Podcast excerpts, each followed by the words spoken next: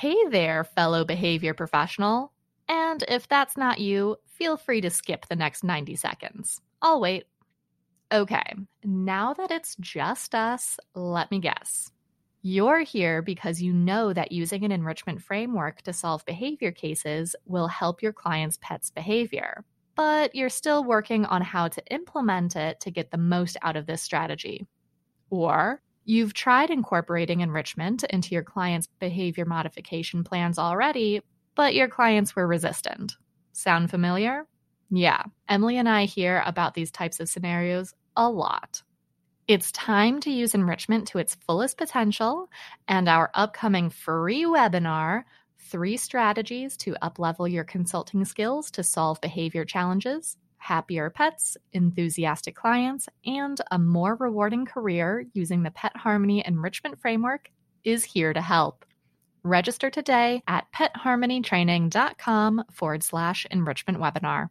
Our Three Strategies to Uplevel Your Consulting Skills to Solve Behavior Challenges webinar dives into the major mindset shift all consultants need to make first to use enrichment as effectively as possible, the confidence-boosting strategy that will keep you calm, cool, and collected while you troubleshoot, and our number one tip to keep clients happy, working with you, and ultimately referring to you.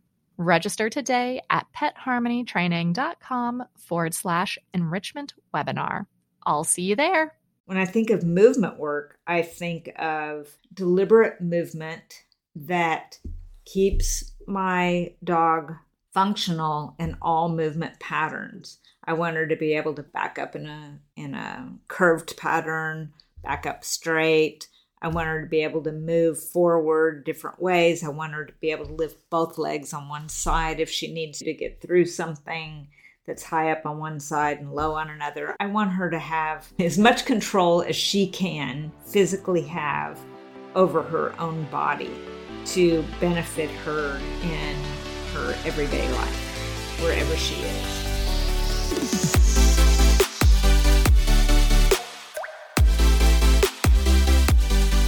Welcome to Enrichment for the Real World, the podcast devoted to improving the quality of life of pets and their people through enrichment. We are your hosts, Allie Bender. And I'm Emily Strong. And we are here to challenge and expand your view of what enrichment is, what enrichment can be, and what enrichment can do for you and the animals in your lives. Let's get started. Thank you for joining us for today's episode of Enrichment for the Real World. And I want to thank you for rating, reviewing, and subscribing wherever you listen to podcasts. The voice you heard at the beginning of today's episode was Lori Stevens. Lori Stevens, C P D T K A, S A M P, S P B C, C C F T, is a professional dog trainer, an animal behavior consultant, a canine fitness trainer, and an animal massage practitioner. Lori continually studies the interactions among animal behavior, movement, learning, and health. She uses intimidation-free, scientific, and innovative methods in an educational environment to improve the behavior, performance, health, and fitness of animals. Lori gives workshops, presents at conferences, for example. Clicker Expo, teaches online courses, for example. Behavior Works dot org and Karen Pryor Academy, and gives webinars. Y'all, I'm so thrilled that Lori agreed to come on the podcast. I've learned so much from her over the years, and so I'm really excited for you to learn from her too. The intersection of physical health and behavioral health is one that I love learning about, and I like that Lori is approaching it from the angle of movement, which is a different angle than we often think of when we think of that intersection. In this episode, you're going to hear Emily and Lori talk about what exercise is and isn't about, assessing what types of exercise are ideal for an animal, cheap and free exercise options, and the difference between canine fitness and movement work. All right, here it is, today's episode, Lori Stevens, Movement and Exercise as Behavioral Therapy. All right, tell us your name, pronouns, and pets. I'm Lori Stevens. My pronouns are she, her, hers. And my third family member, which is furry, is, besides my husband, there's me, my husband, and my dog, May, or Maisie, but we call her May or May May. Excellent. And I adore May. She's very cute. She's a sweetheart. Yes. Yeah. So tell us your story and how you got to where you are. I don't know. I would say I got to where I am just by luck. I had a dog, Emmy, who had a lot of health issues, and she was lovely. And she had a little bit of fear, and I just immersed myself in everything I could read to help her. And I did help her. And then that encouraged me to learn more. And then every dog since has been a learning adventure, especially me. I just keep growing, and I'll just stop when I quit growing. I love that. And same, right? You can be in this field for decades, and then you meet an animal who reminds you that you actually don't actually know everything, or even close. There's so much you don't know. So learning is a lifetime endeavor for sure. There's so many things that I wanted to talk to you about and ask you about today, but I want to start with the basics, because I think that's a good place to start, to start with the foundations. And it's interesting to me how physical exercise is a component of enrichment that is, on one hand, most commonly thought of and reached for when people are trying to enrich their dogs' lives, and on the other hand, most commonly misunderstood and misapplied. And I think that stems from that old adage, a tired dog is a good dog, which fosters a kind of more is better mindset when it comes to exercise, where if a dog is struggling to adapt to their environment or their routine, you just got to take them on more walks or longer walks, or run them more, or put them on a treadmill. And of course, as always, I honor the intentions of anyone who has been there, done that, got that t-shirt, because it also me. There was certainly a time in my past when I genuinely believed that was the best way to care for the dogs in my life. But can you share with us how you think of physical exercise and how it fits into an enrichment plan? In other words, what should we be focusing on, and what should we care about? How can we assess what types of exercise are most appropriate for the animal in front of us? And how can we assess that we're providing enough exercise? And I know that's a lot of questions to throw at you at once, so we can break them down one by one if you'd like, but I would love to hear your thoughts on those questions. Sure. So I have a two-year-old athlete dog. Okay. So the last thing I want to do is deprive her of physical exercise. However, I will say that our morning routine is we get up, she has breakfast, goes outside, goes outside, then has breakfast. And then we go down to the playroom, the basement, and which is rubber flooring. And we do some play. She has a big jolly ball, and I roll that. And she has a holy roller ball, if you know what those are, and we play with that. But then we do more focused movement most days. And it's the focused movement, deliberate, slower movement that exercises her brain as well as her body. I don't really think she uses a lot of brain power in chasing after the holy roller ball or tugging. But if I pull out a platform, which also she loves, and ask her to back up to it and stand in balance, meaning not shifted to one side, not one foot in front of the other. When I start asking her to do that kind of work, she's very happily engaged in the work, but you can see her brain working in a way that you don't see with just throwing a ball. If you, if, so it's a different kind of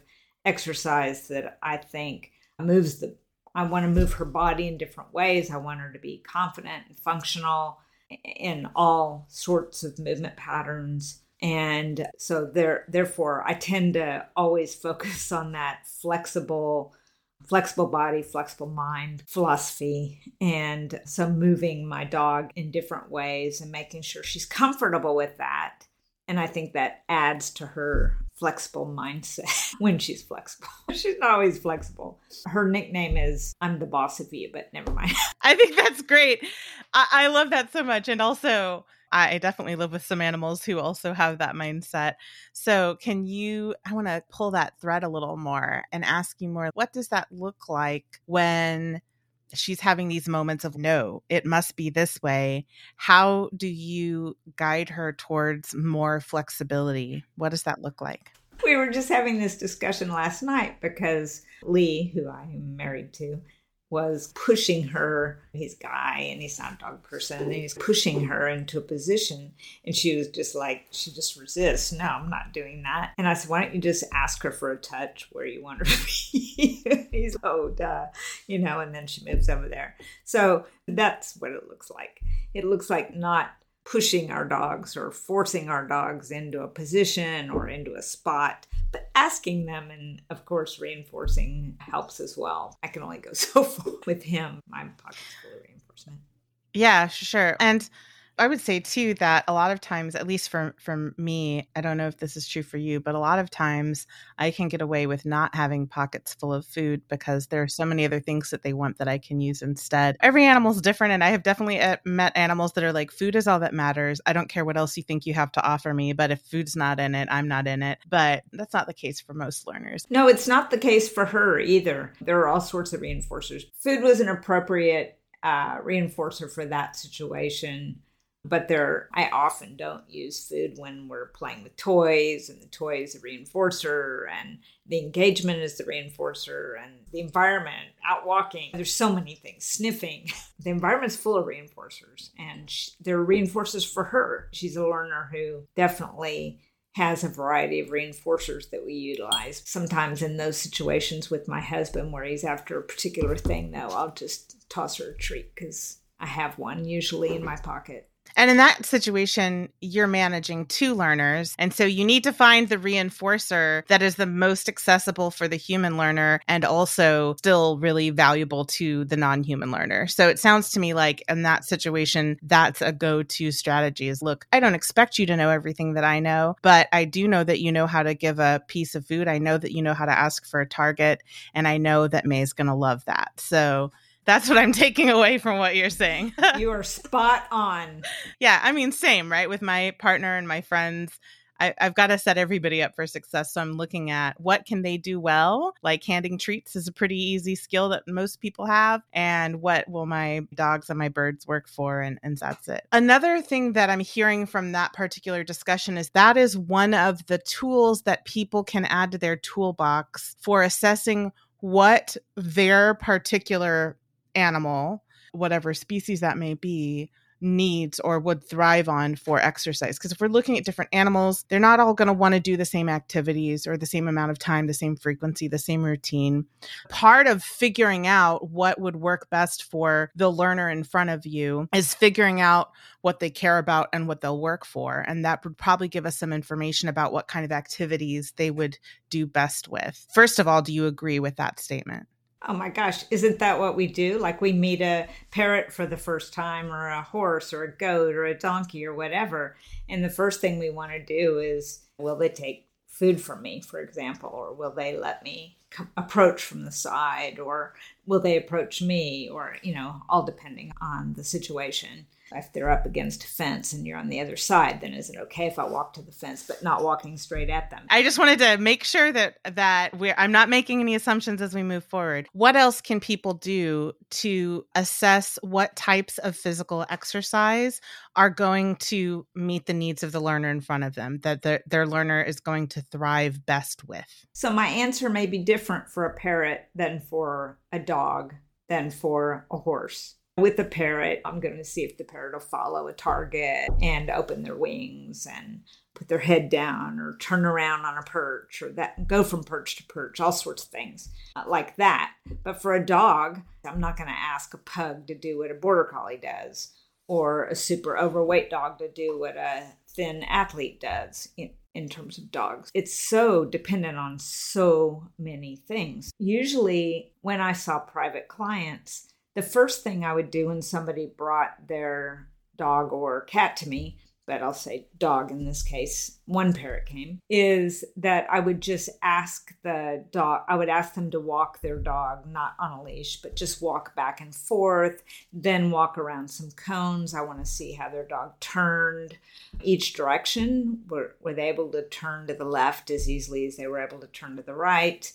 Did they limp at all? What does it look like when they trot? You know, first, I just want to see if I see any limitations in the learner in the first place. And also, at the beginning of my courses Or if I was going to work with somebody on movement work, I would ask that they see a veterinarian first um, and get the okay, because the last thing I want to do is find out on the second or third session that they've been having some problem and that I didn't know about it and that they are doing this instead of seeing a veterinarian. That kind of thing is really important in, in the upfront work. And the assessment is just, is this...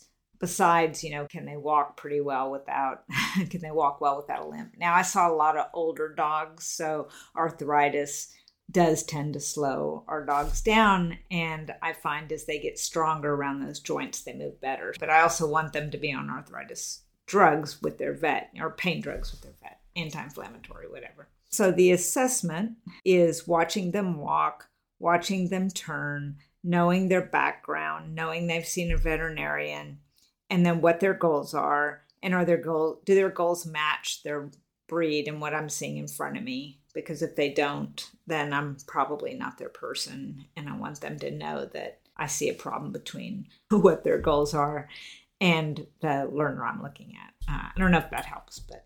Yeah, it does. I think There's there's multiple components, like you said. So the first is we're not veterinarians. So we have to make sure that first the health and pain aspects are being addressed by a medical professional. The asterisk being, I would say, that's the gold standard, because I understand that people all over the world have different levels of access to veterinary care.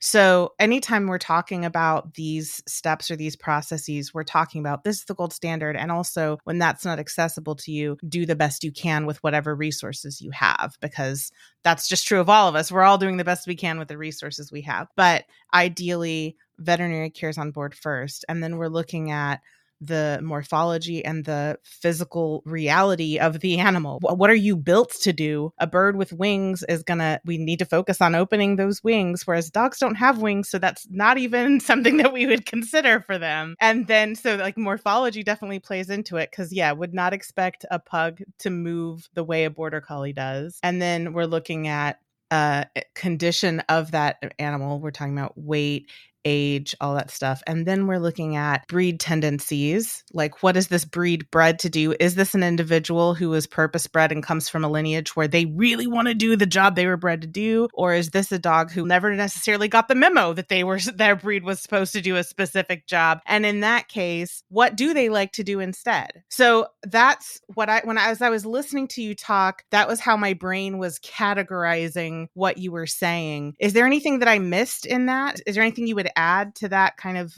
order of, of events?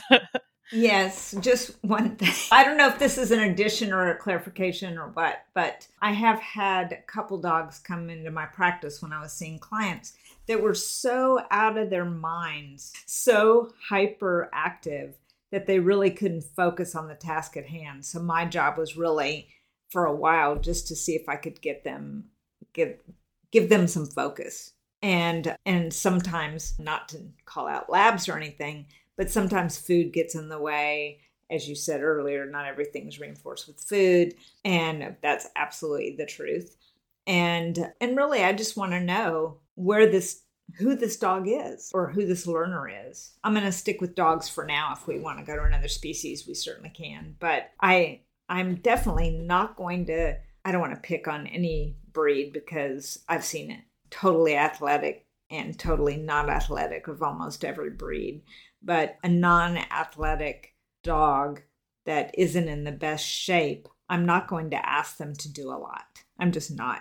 A border collie that's doing agility regularly and competes, I'm going to slow them down and ask them for more deliberate movement and look at the quality of movement. And so it's just a different approach depending on who's in front of me, really. I love that so much. I love adding into the considerations, which as behavior consultants, we should, any, you know, maladaptive behaviors that an animal is struggling with. How do we address those unmet needs that are causing the, you know, hyperactivity or lack of focus or overfixation on food or whatever we're dealing with that is getting, the animal is getting in their own way. The learner is getting in their own way. Or can't take food. And so finding a reinforcer in this environment they're suddenly in that you can work with. Exactly. Yeah. And then looking at them and saying, what else do you need in addition to physical exercise to help you with that? Do you need to learn how to rest?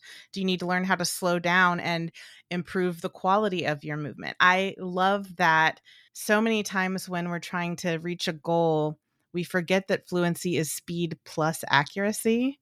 And it's often helpful to work on the accuracy component first and then let the speed come afterwards. And so I loved hearing you say that a lot of times with these really focused individuals, you are saying, okay, let's slow down and let's work on accuracy. And then we can build back up to the speed that you want to run at. That made me grin. I love that so much. And let me just say, that very thing is harder for some of the people competing with their dogs in sports than it is for the dog. It's hard for them to watch me slow their dog down. Yes. Yeah. I'm not surprised to hear that. I'm not from the dog sports world, but just working with clients at home on other things, I see that the the, the learner doesn't, or the non-human learner doesn't know what our agenda is. So they're just rolling with it. And the human is, but we've got this goal to get to.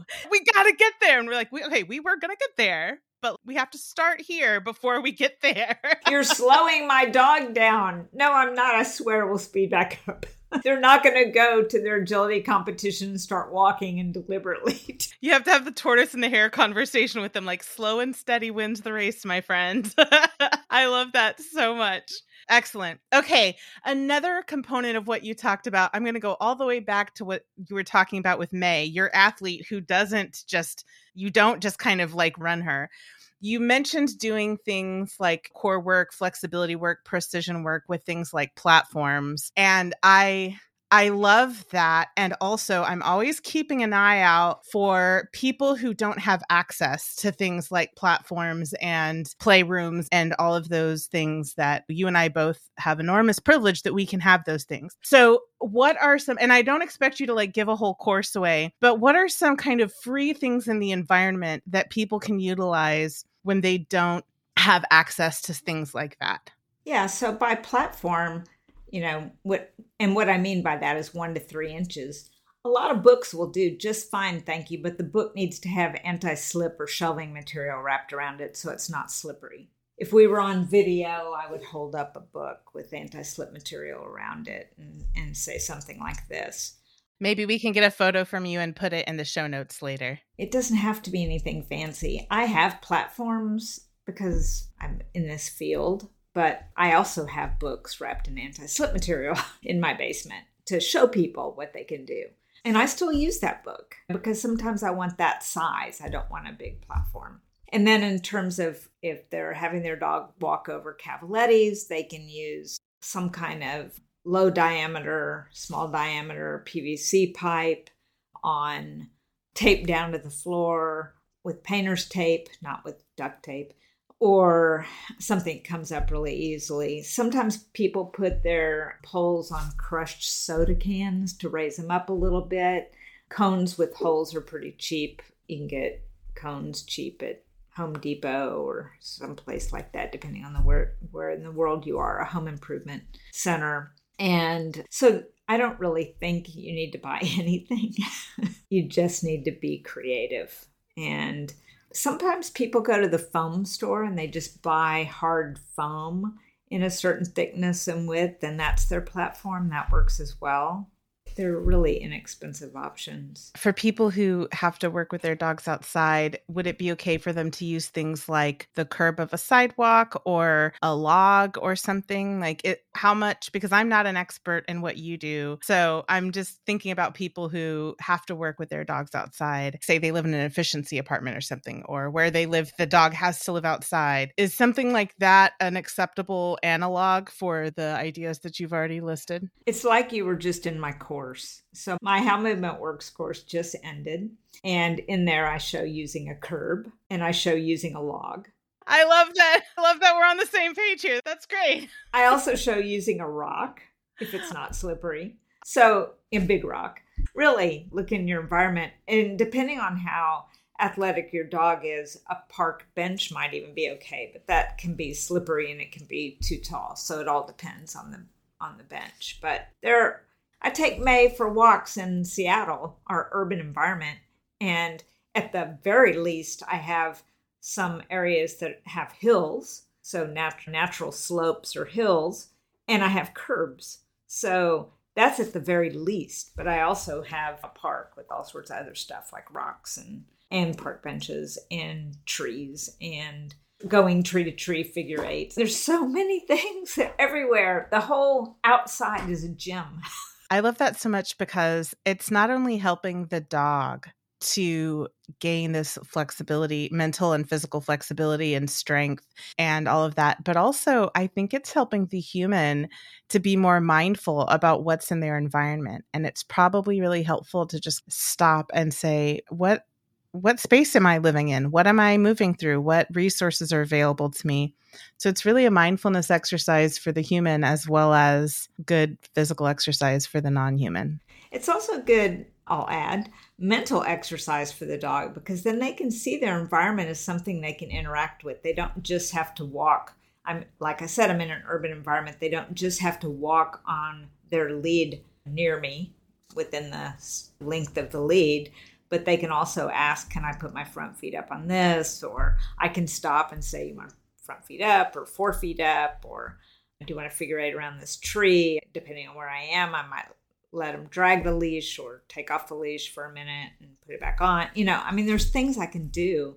I don't take a ball with me. I don't throw balls. I roll balls in the basement, volleyball, but sometimes another ball. But there's so many things that once you start looking at the environment that way, there's there are just it's a gym out there.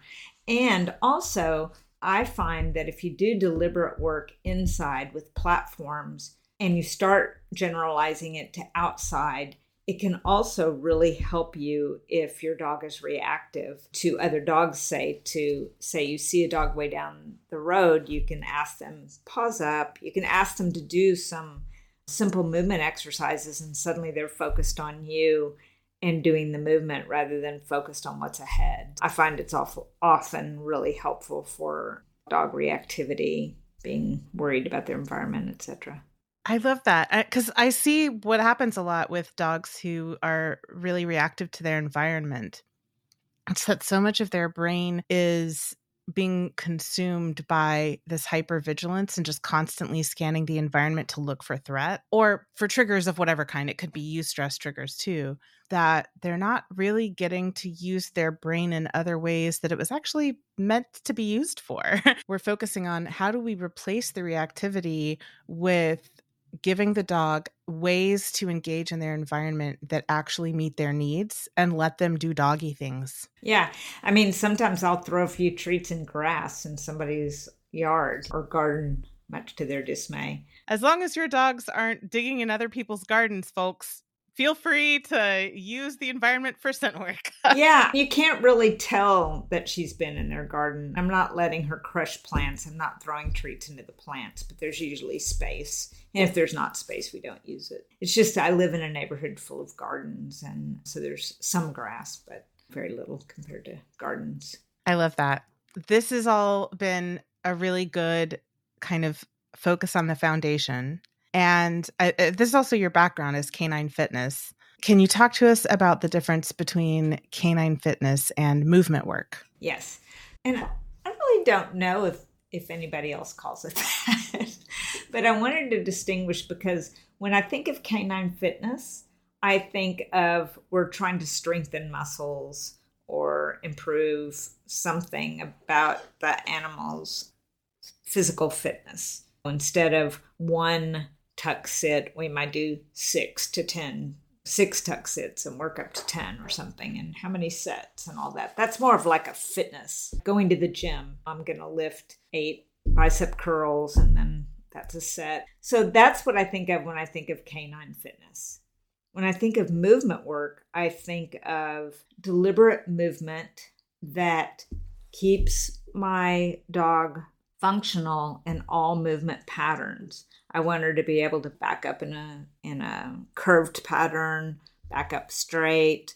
I want her to be able to move forward different ways. I want her to be able to lift both legs on one side if she needs to get through something that's high up on one side and low on another. I want her to have as much control as she can physically have over her own body to benefit her in her everyday life, wherever she is.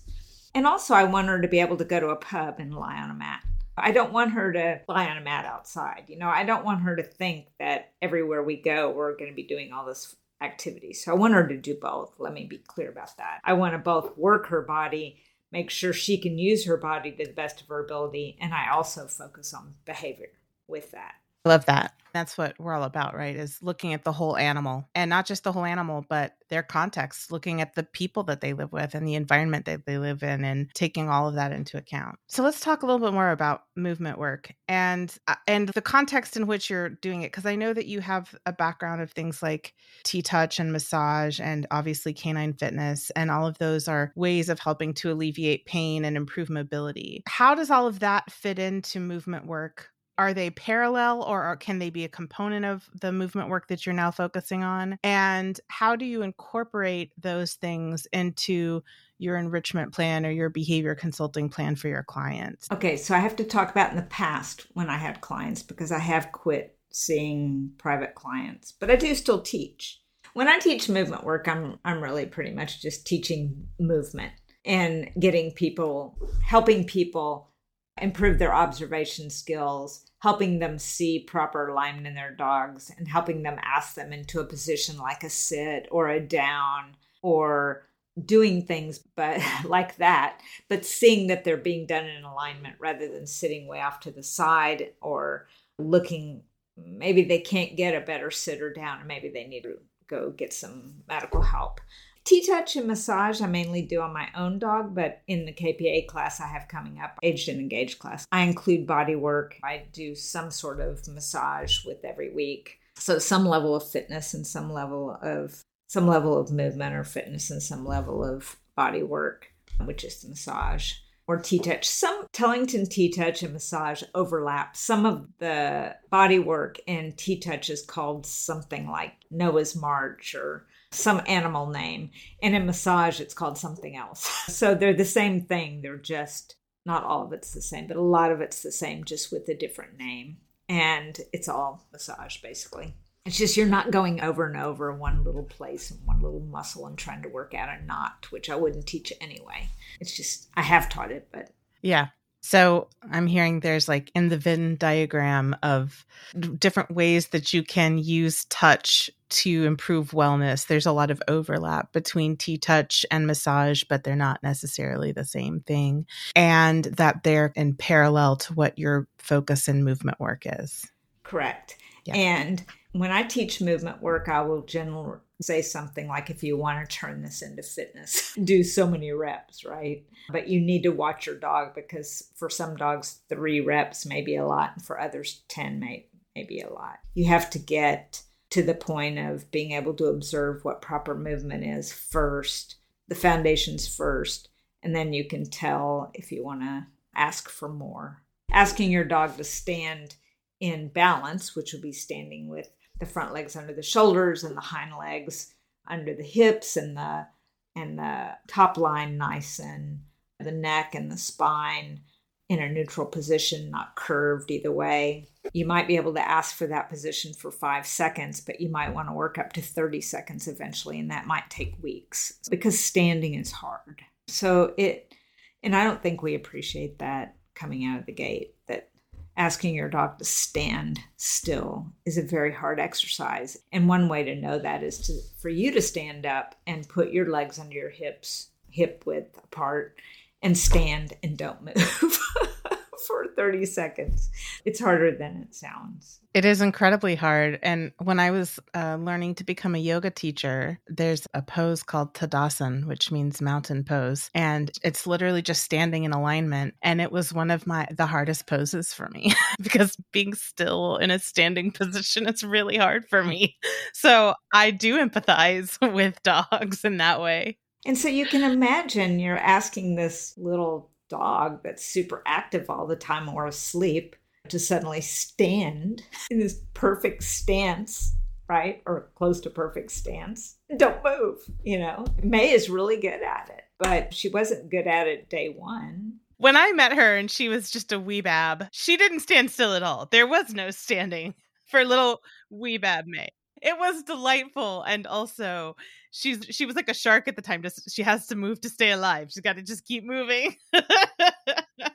Yeah, she's into movement for sure. But she's also a beautiful stander. She can stand and she'll do a chin rest and look up at me and just like, how am I doing? She's so good. She's really good. So can you, do you have any cases that you can share where the kind of mo- movement work that you're focusing on now has made a profound impact on the dog's behavior? Yeah, I'll give, I will give a dog example, actually, although I do love to work with parrots too, and donkeys and goats. There was a dog that I saw as when I was seeing private clients that was being fostered, and he was so fearful that if you looked at him, he would lose his bowels or his bladder. He would, while in a crate, he would stay at the very back of the crate and just be all hunched over and curled up in the back of the crate. Very fearful dog. He had only been used for breeding. He was a rat terrier. I don't remember how many sessions. I want to say she came once a week. I want to say it was like three or four sessions of just letting him sit in the room with me, and we would just chat, and I wouldn't look at him, you know, and just let him move around, and every once in a while I'd roll a treat across the floor or something. It was really, he was a, an extreme case, and eventually he started looking at me and coming over closer to me. No touching or anything, but I would put down a little short platform and just roll the treat over it, and he started walking over things. He started walking over poles, and he started walking over platforms. And then one day, you know, he just came and pushed himself into me. Just put your hands on me. And he just became a real, I'll call it a massage hog. Just put your hands on me. I want to do that now. Okay, now I want to move. Now I want you to put your hands on me. And he just, and he became, he just changed completely. He came out of his shell. He liked to lure course after that. I mean, he's just, he was the most dramatic case that I've ever worked with. And he also pr- improved the, mo- the most. And his foster parents adopted him, of course. Someone else who I've worked with quite a bit, her, one of her dogs wouldn't go down a certain trail because there had been a traumatic event on that trail. And she started doing movement work with him. And he started generalizing, stepping up to platforms, to rocks. And he was able, he initiated it. He started going down the trail he wouldn't go down by going rock to rock and putting his front feet up. Makes you want to cry, really. That is so sweet. I love that so much. Thanks. Thanks so much for sharing those stories, because I have similarly seen some really profound changes from just helping animals learn how to move through their environment and how to engage with it. But this is not my area of expertise. So I, I had a feeling that you would have some pretty touching stories to share. Yeah. The first dog, the one that was so fearful of everything, watching him come out of his shell and then take on life with so much zeal was just incredible. Really incredible. Yeah. It gives you goosebumps. So you mentioned it earlier, but I want to circle back to what you just sort of casually mentioned in passing, that you're teaching a course called Aged and Engaged. Tell me more about that. What are some kind of teasers that you can give us, or take home points that you can share that you're going to be covering in that course? And what skills will people be able to take away? How will they be able to help their own dogs or clients' dogs? This is it. This is your opportunity. Give us a sales pitch, because I want to go. I want to take the course and I want to learn more about it. This is through Karen Pryor Academy, and anyone can take it. You don't have to be a K P A, C T P. And you don't have to be a professional dog trainer. Every week we'll do, we'll talk about, it's four weeks long, and we'll talk about things you can adapt to help your aging dog or as they age. For example, getting in and out of cars and slippery floors, what you can do. So we'll talk about that sort of thing, just adapting to aging, having aging dogs. And we'll also do some sort of movement work every week. The very first week, we just I just want to make sure people know how to target and get movement via following a target or following their hand and and or touching the hand with their nose. And then we go from there. And also every week I'll do some body work, because with the aging dogs, the body work feels really nice. So I'll do body work that's appropriate for aging dogs. And so that's that course. And it's only four weeks long. And yeah, and there are working spots and auditing spots. Excellent. We'll be sure to put a link for that in the show notes. For every interview that we have, we give the members of our Pet Pro program for professionals an opportunity to ask questions of our guests. And this time around, the most popular question was, for dogs who are in pain or wary of touch at all, what is the first step before touching? The first step, if you think they're in pain, is to go to your veterinarian. You knew I was going to say that, right? Okay. Now, we think The the veterinarian has said, all clear, you can start practicing touch. Then I would start with, are you able to feed your dog? Will your dog come up to you? And then how you touch and where you touch on the dog matter a lot. So if the dog is wary of touch, you can start, I would start with near the shoulder with the back of my hand. A short stroke with the back of my hand, not tickly, not too much pressure, but just a short hello with the back of my hand. The back of the hand is less threatening than the front, than the palm side of the hand, palmer side. If that's too much for the dog using the back of your hand, you can um, stuff a small towel or ace bandage or two inside of a sock and touch with the sock instead of with your actual hand. And then work your way up to gaining trust and being able to use your hand. Dogs that are seriously wary of touch, it's a big deal. And, and you don't want there to be fear. And also you want to protect yourself. But more than anything, besides protecting yourself, you want to make sure the, the dog or the cat is comfortable. And that is that to build trust of a dog that is wary of touch, you really do have to use tools and be super mindful. It's not a matter of just going up and touching them with the back of your hand. Same thing, using the back of your hand, maybe at their shoulder or a some sort of an extension of your arm or your hand with something soft on the end so that they're just feeling that. And maybe just for a second at first and then gradually building. Thank you so much for answering that question. That's lovely. All right. At the end of every interview, I like to ask the same set of questions because I'm always curious to hear everybody's answers. And the first one is, what is one thing you wish people knew about either this topic, your profession, or enrichment, your choice? I I would really like people to learn about how their, whatever species they're working with, so let's say dog, how, what it looks like to stand nicely or in balance, what it looks like to move without a lot of effort. And so just to have better observation skills around what their dog looks like or is manifesting in their movement and in their posture and in their ability to stand. And sometimes I think we see dogs that just want to play and they're all over the place and we think they're fine because they're doing that. But we know that's not the case all the time. Yes. Yeah, for sure. What is one thing you'd love to see improved in your field?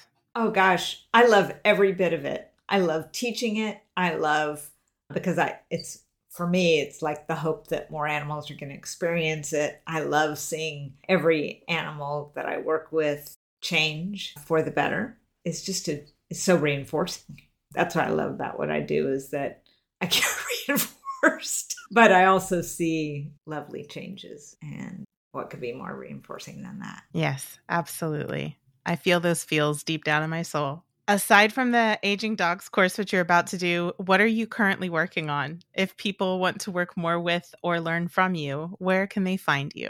I need to update my website. I think it might be a little bit behind, but I'll put any events up there besides Clicker Expo in January and April and the four-week Karen Pryor Academy course in February.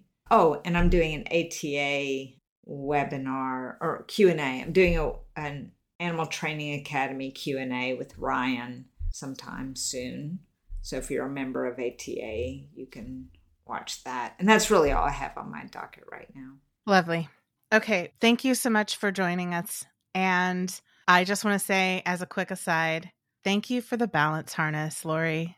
Thank you so much for the balance harness. I have to tell you a win from the harness that you designed. because my dog Bree, she's eleven now. She's getting up there in age, and she's starting to have back problems because she's my heart dog, and we just apparently have parallel health issues. And um, we have a very tall bed, and we were trying to brainstorm how to not have her jump off the bed that was realistic and sustainable. And it was surprisingly difficult. All of the typical strategies wouldn't work for us for one reason or another.